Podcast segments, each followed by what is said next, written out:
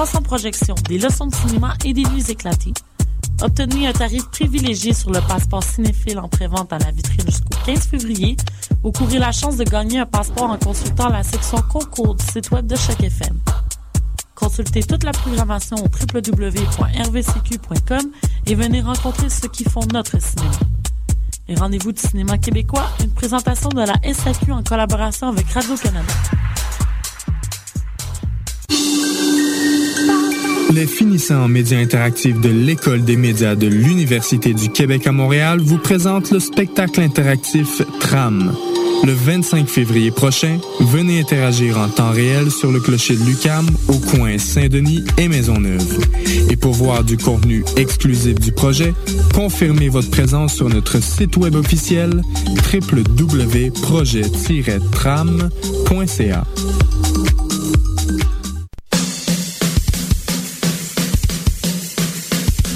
Salut, ici Eric du groupe La Gâchette. Je vous invite à notre lancement d'album DVD vendredi, le 9 mars, au Petit Campus. Soyez prêts pour une soirée 100% punk rock. Et si vous n'êtes pas sur la guest list, c'est 6 à la porte. Pour plus d'infos, allez sur lagachette.xc.ca.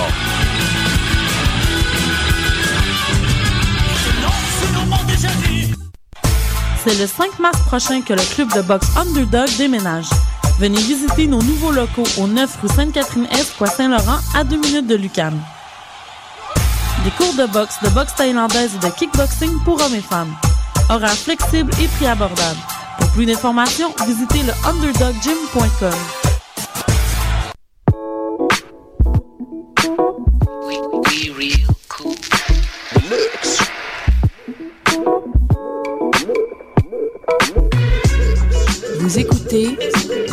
FM, l'alternative urbaine.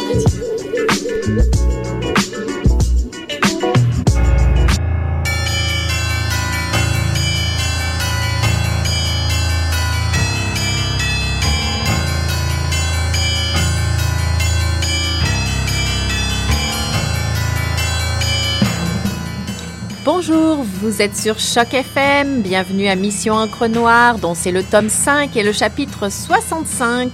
Nous sommes mardi 21 février, Hélène et Eric avec vous. Bonsoir.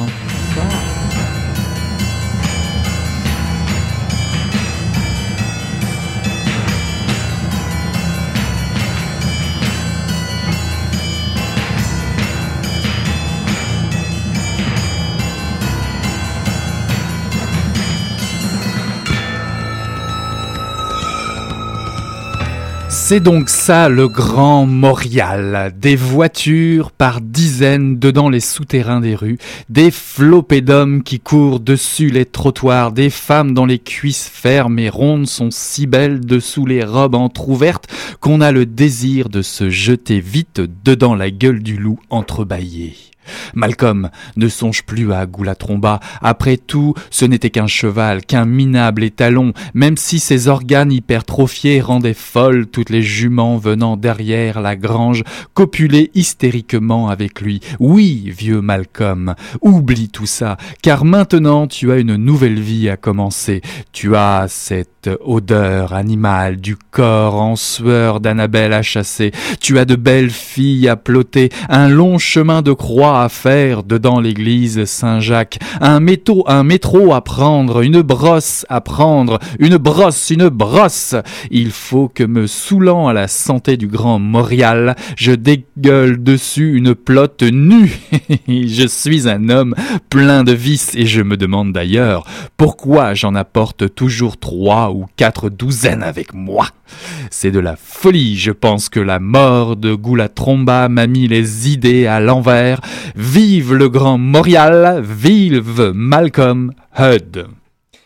Vous venez d'entendre un extrait de La Nuit de Malcolm Hud, dont la première édition remonte à 1969, et c'était pour introduire notre émission de ce soir où nous ne parlons pas d'un livre en particulier, mais où nous voulons donner un aperçu de l'œuvre d'un auteur. Et il s'agit de Victor Lévy-Beaulieu, VLB comme on dit, dont la production est foisonnante.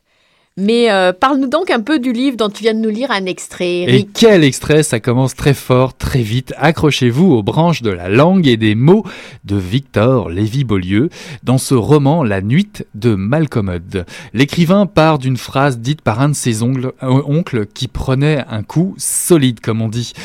Et la phrase, c'est celle-là. Ils riaient tous de moi parce que je faisais entrer mon goula tromba dedans ma maison. J'avais beau leur dire qu'il s'agissait de mon cheval et de ma maison, il n'y avait rien à faire.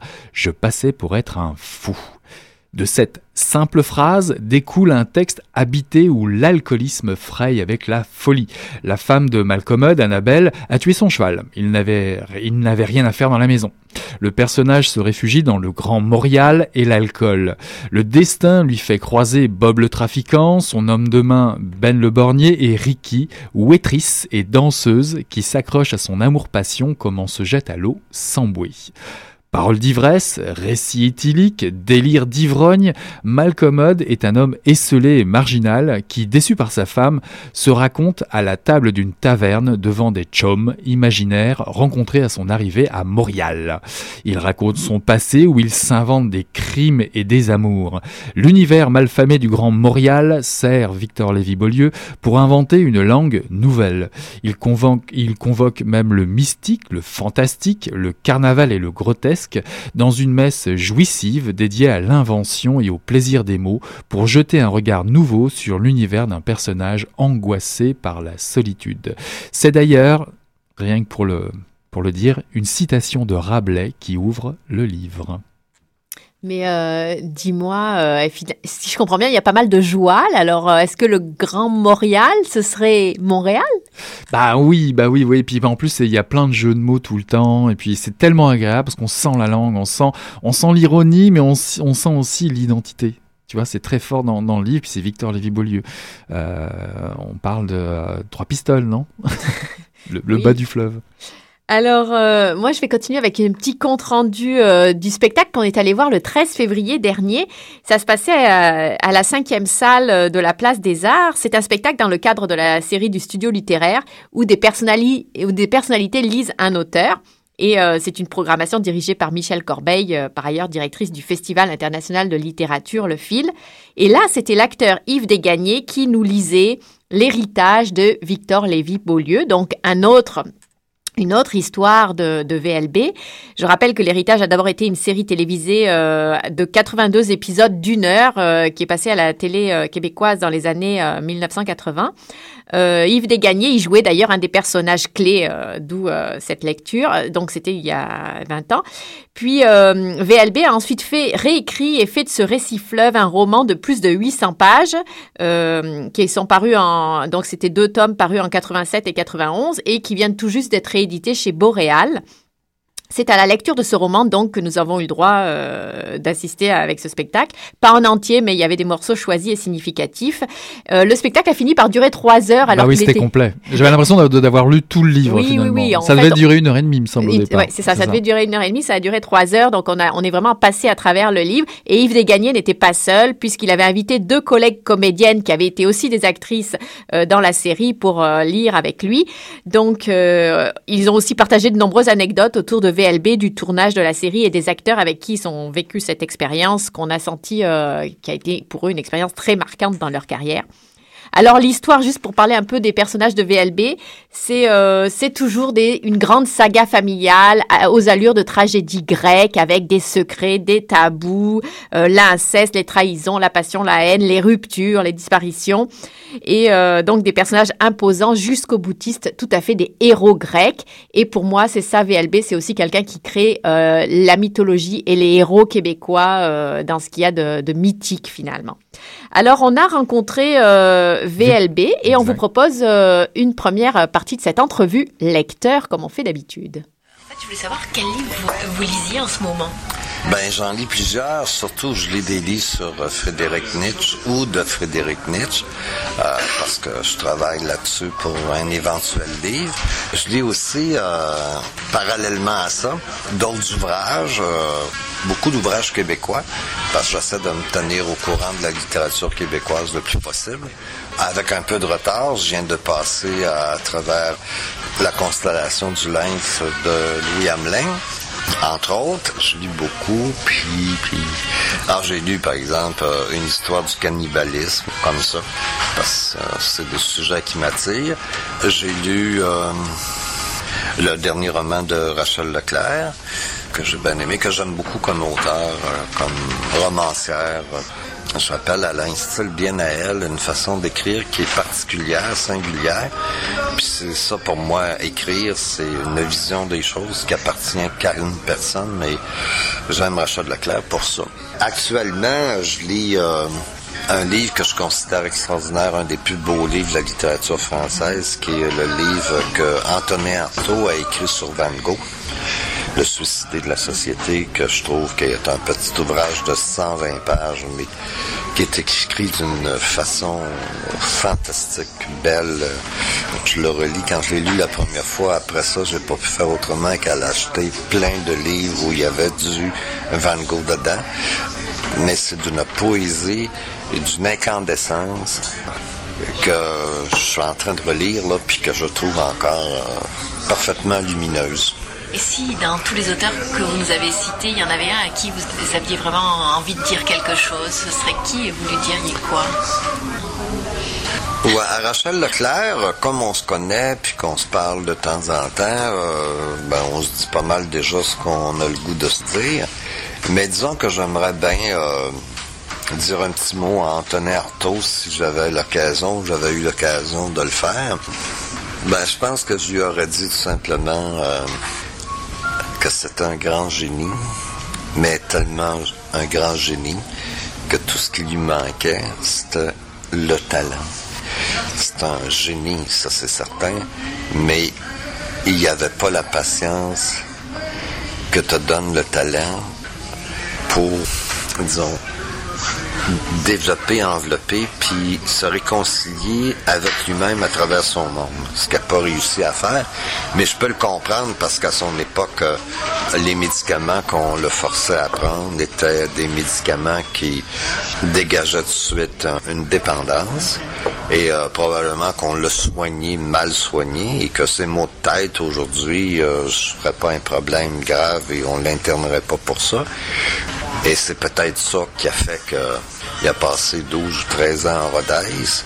Bon, puis quand on lit les cahiers de Rodez, on voit bien, on sent bien, la médication qu'on lui donnait est tellement forte qu'on en lit 75 pages. Et puis on se dit, franchement, euh, il était vraiment euh, malade, malade. Et puis à un moment donné, boum, après 75 pages, il y a trois pages absolument géniales. J'ai toujours rêvé de prendre des cahiers de Rodez et puis d'en extraire ces passages très lumineux parce que je trouve qu'en soi, ça sera un livre fantastique à lire. Bon, c'est peut-être ça que j'aurais le goût de dire si je l'avais devant moi. Dans les cahiers de Rodez, euh, c'est quand même 25 tomes de 300 ou 400 pages. J'ai envie de dire, Monsieur Artaud, j'ai lu vos 25 ouvrages pendant que vous étiez à Rodez. Et euh, vous m'avez donné la preuve là-dedans, malgré tout ce qu'on peut y trouver, que vous étiez sûrement l'un des plus grands poètes du 20e siècle. D'une façon générale, où est-ce que vous trouvez vos livres? Ben, de toutes sortes de façons. Je les trouve souvent par curiosité. Euh, souvent, je cherche des livres qui sont peu lus parce que je suis toujours intrigué par le fait que des auteurs comme, par exemple, euh, John Barth euh, soient très peu lus. Alors, je me suis mis à lire ces auteurs-là en me disant, mais pourquoi ils sont pas lus? C'est des grands auteurs, ils ont écrit des choses fabuleuses. Comme par exemple, il y a quelque temps, Ernesto Sabato est mort. Moi, j'ai lu Ernesto Sabato, puis euh, j'ai toujours considéré que c'était un des grands écrivains du 20e siècle. Puis à sa mort, j'étais un peu déçu. Je m'attendais qu'au moins il y avait des gens qui l'avaient lu, qui allaient en parler. Mais on a eu des petits entrefilets d'un journaux, mais on n'a jamais parlé de l'œuvre, de la grande œuvre qu'il a écrite qui est un plaisir à lire parce qu'il y a une poésie là-dedans en même temps que c'est rare qu'on voit dans des romans.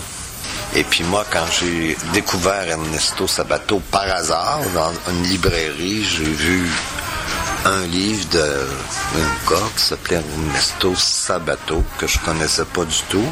J'ai même pas regardé la quatrième de couverture. Je l'ai acheté, je l'ai apporté chez nous, puis le soir, je me suis assis, je l'ai lu. Puis j'ai dit, ah, quelle chance j'ai eu d'entrer dans cette librairie-là aujourd'hui, puis de tomber là-dessus. C'est un grand plaisir de lecture, je l'ai tout lu.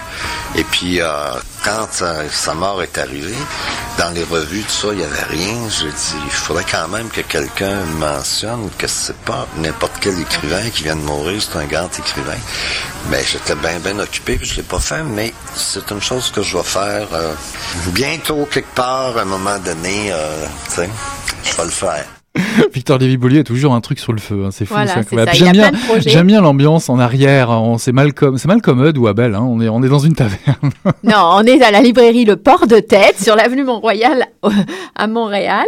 Et euh, donc, euh, on comprend que VLB donc travaille sur un, nou- un nouveau livre qui parlera de Friedrich Nietzsche, euh, parce que VLB euh, c'est aussi et avant tout un biographe. Eric, est-ce que tu peux nous en parler un peu? Bah oui, le premier livre que j'ai lu de Victor Lévy-Beaulieu, c'était pour saluer Victor Hugo.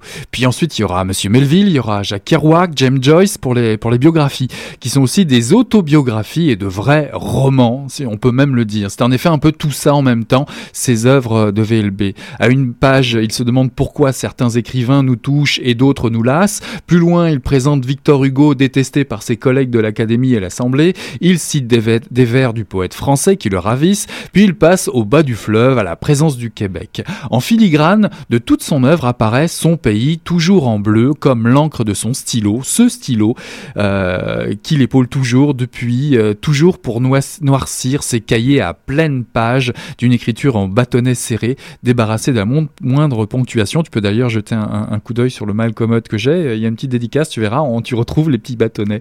C'est rien que pour euh, une petite anecdote. Monsieur a un livre dédicacé par VLB. La lecture, la lecture euh, nous, nous place en, en face une logorée continue euh, à Victor Lévy-Beaulieu et sa pensée en mouvement dans, tous ces livres-là. Je me souviens d'ailleurs d'un vieux euh, Lagarde et Michard en France, un manuel d'études où il était écrit que Victor Hugo inventait des, histoires à partir de rien, ses enfants pour les endormir. Puis là, je découvre que VLB écrit avoir été lui-même terrorisé par une, ampoule vissée au plafond au-dessus de son lit qu'il identifiait à Dieu et, cela le terrifiait autant que les ombres en mouvement que Victor Hugo euh, mettait en scène finalement euh, pour, pour ses enfants, ses petits-enfants.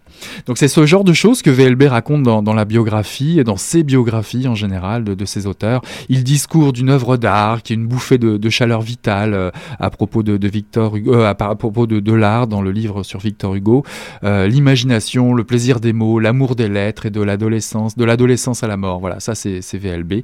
Et euh, dans ce livre en, en particulier, parce que je prends celui-là comme exemple, un- le livre sur Hugo, c'est un grand hommage. Il admire euh, Victor Hugo depuis toujours, mais c'est aussi un prétexte pour parler de ce que c'est qu'être un écrivain.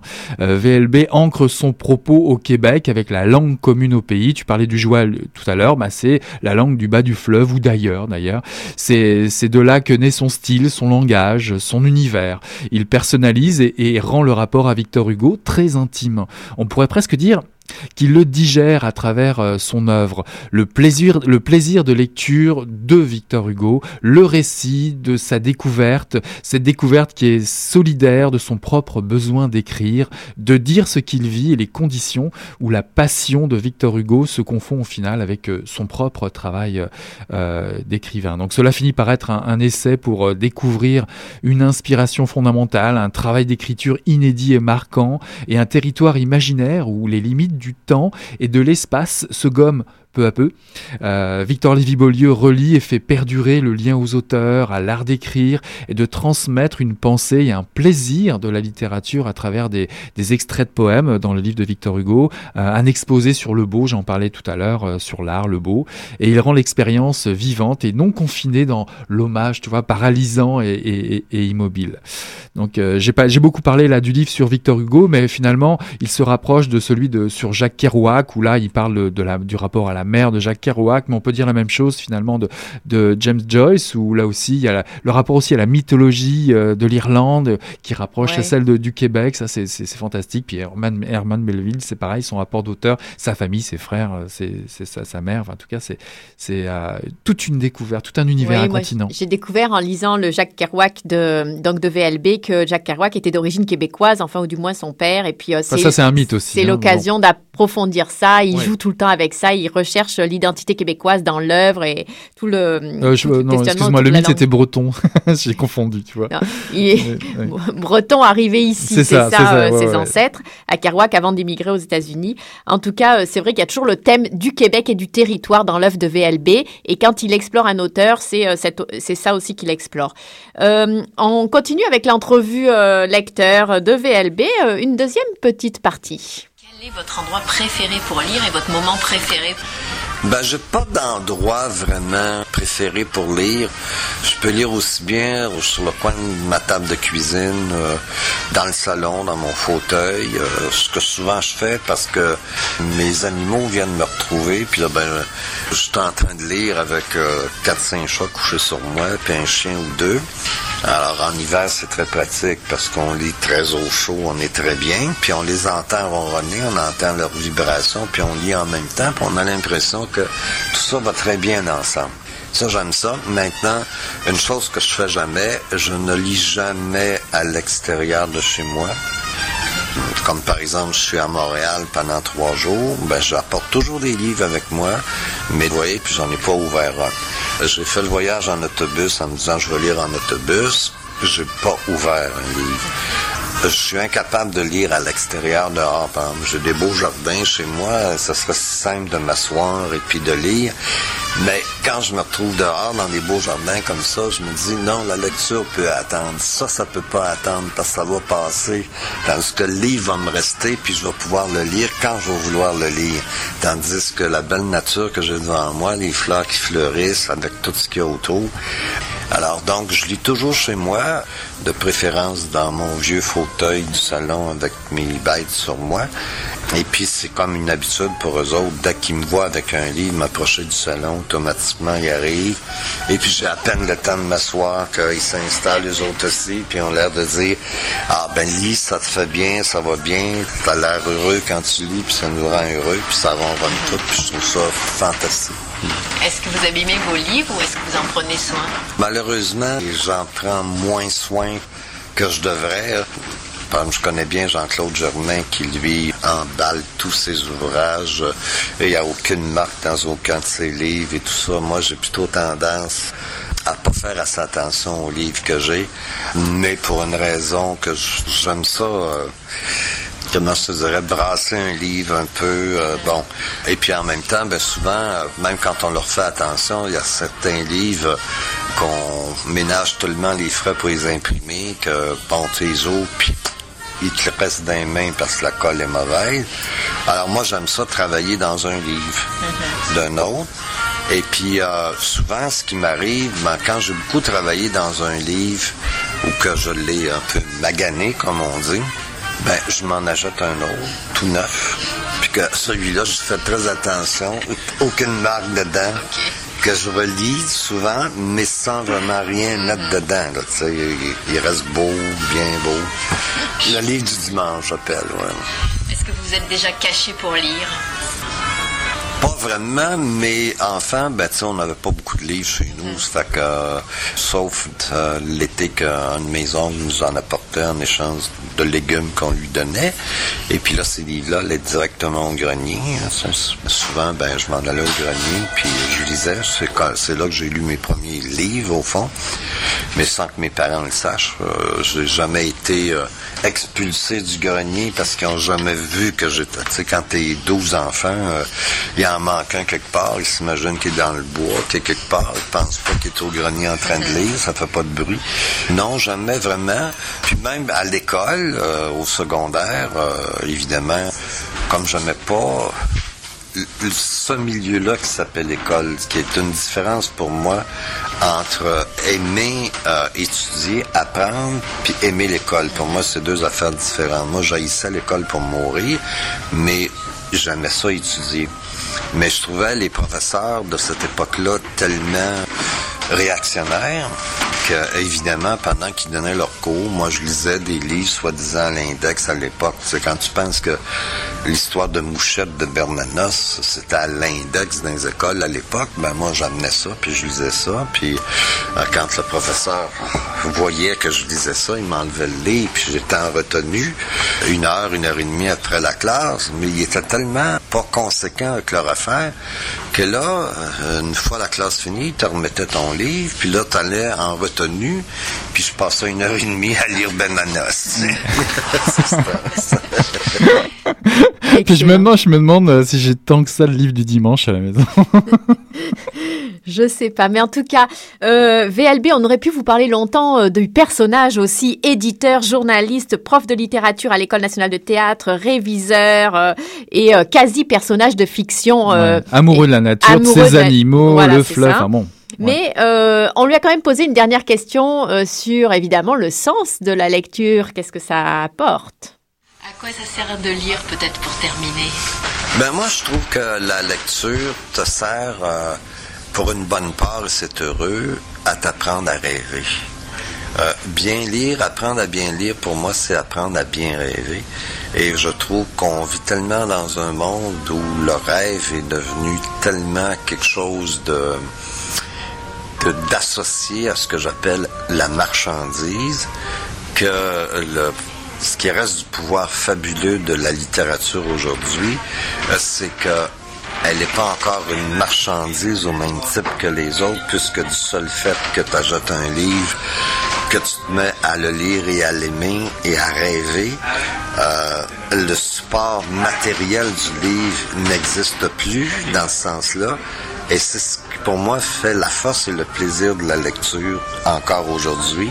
C'est que c'est encore quelque chose qui, dans le sens profond du mot, est resté libre. Et il n'y a plus beaucoup de choses dans le monde qui sont libres. euh, parce que quand tu es en état de lecture, euh, que tu aimes le livre que tu lis, euh, tu jouis d'une grande liberté. C'est qu'on peut pas t'enlever parce que on peut pas aller jusque-là. Et ça, je trouve que c'est important dans notre société, puis ça serait le fun qu'il y ait plus de monde qui comprenne ça. Et ça permettrait peut-être à plus de monde de- d'apprendre à rêver et à rêver de telle façon que le réel du seul fait qu'il aurait appris à rêver pourrait changer. Voilà, il faut, faut réapprendre à rêver. euh, Ben, beau mot pour terminer euh, cette euh, émission donc sur euh, Victor Lévy-Beaulieu, qui, je le rappelle, est né en 1945 du côté de Trois Pistoles et euh, qui est quelqu'un de qui compte beaucoup dans la littérature québécoise actuelle. Et, et on a découvert un homme très simple. Il était venu à Montréal en novembre dernier ou début décembre pour recevoir le prix Gilles Corbeil. Et je rappelle qu'il est réédité euh, aux éditions Boréal. Euh, toute son œuvre est rééditée, je crois bien. Oui, chez Boréal. Et puis pour euh, réapprendre à rêver ou réécouter cette émission, vous pouvez toujours retourner sur notre site web, celui de Choc FM. Vous pouvez retrouver toutes nos émissions et effectivement ce- cette belle rencontre avec Victor Lévy-Beaulieu, euh, c'est en ligne, c'est avec nous. Puis il y a toujours notre fa- Facebook évidemment, Mission Encre Noire. Bah écoutez, c'était un plaisir de passer ce moment-là avec vous et avec Victor Lévy-Beaulieu. Bah écoutez Hélène, je te dis à la semaine prochaine. À la semaine prochaine. Et puis maintenant, on va vous dire bah bonne lecture puis beau rêve. Oui.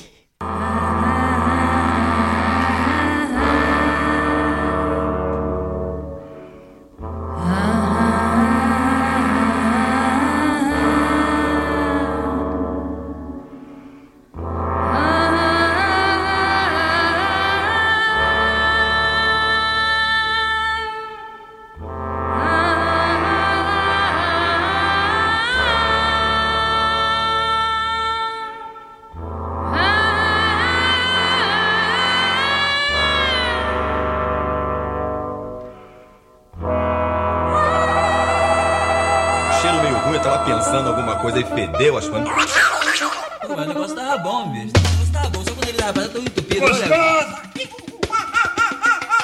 Quem diria, hein, Greta Garbo acabou de irajar, hein? É, mas eu tava falando pra você, né? Depois que eu passei a me sentir, aí o negócio ficou diferente. Jorjão, Vai, garoto! fala a verdade. Isso tá bom. Não. Cadê a cerveja que não saiu? Ô Ciro, tira a mão do meu bolso. Agora um arame, um arame ia pegar dentro, ia pegar um gordurame depois, um arame não ia mal. hein? Come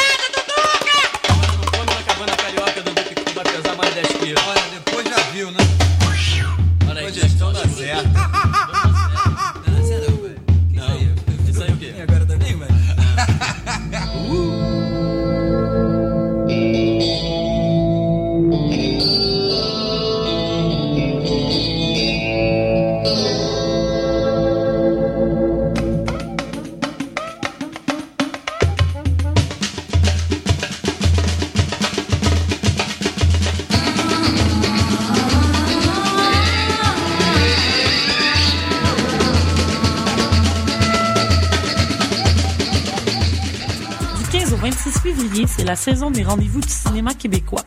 Plus de 300 projections, des leçons de cinéma et des nuits éclatées. Obtenez un tarif privilégié sur le passeport cinéphile en prévente à la vitrine jusqu'au 15 février ou courez la chance de gagner un passeport en consultant la section concours du site web de chaque FM. Consultez toute la programmation au www.rvcq.com et venez rencontrer ceux qui font notre cinéma. Les rendez-vous du cinéma québécois, une présentation de la SAQ en collaboration avec Radio-Canada. Les finissants en médias interactifs de l'École des médias de l'Université du Québec à Montréal vous présentent le spectacle interactif TRAM. Le 25 février prochain, venez interagir en temps réel sur le clocher de Lucam au coin Saint-Denis et Maisonneuve. Et pour voir du contenu exclusif du projet, confirmez votre présence sur notre site web officiel www.projet-tram.ca.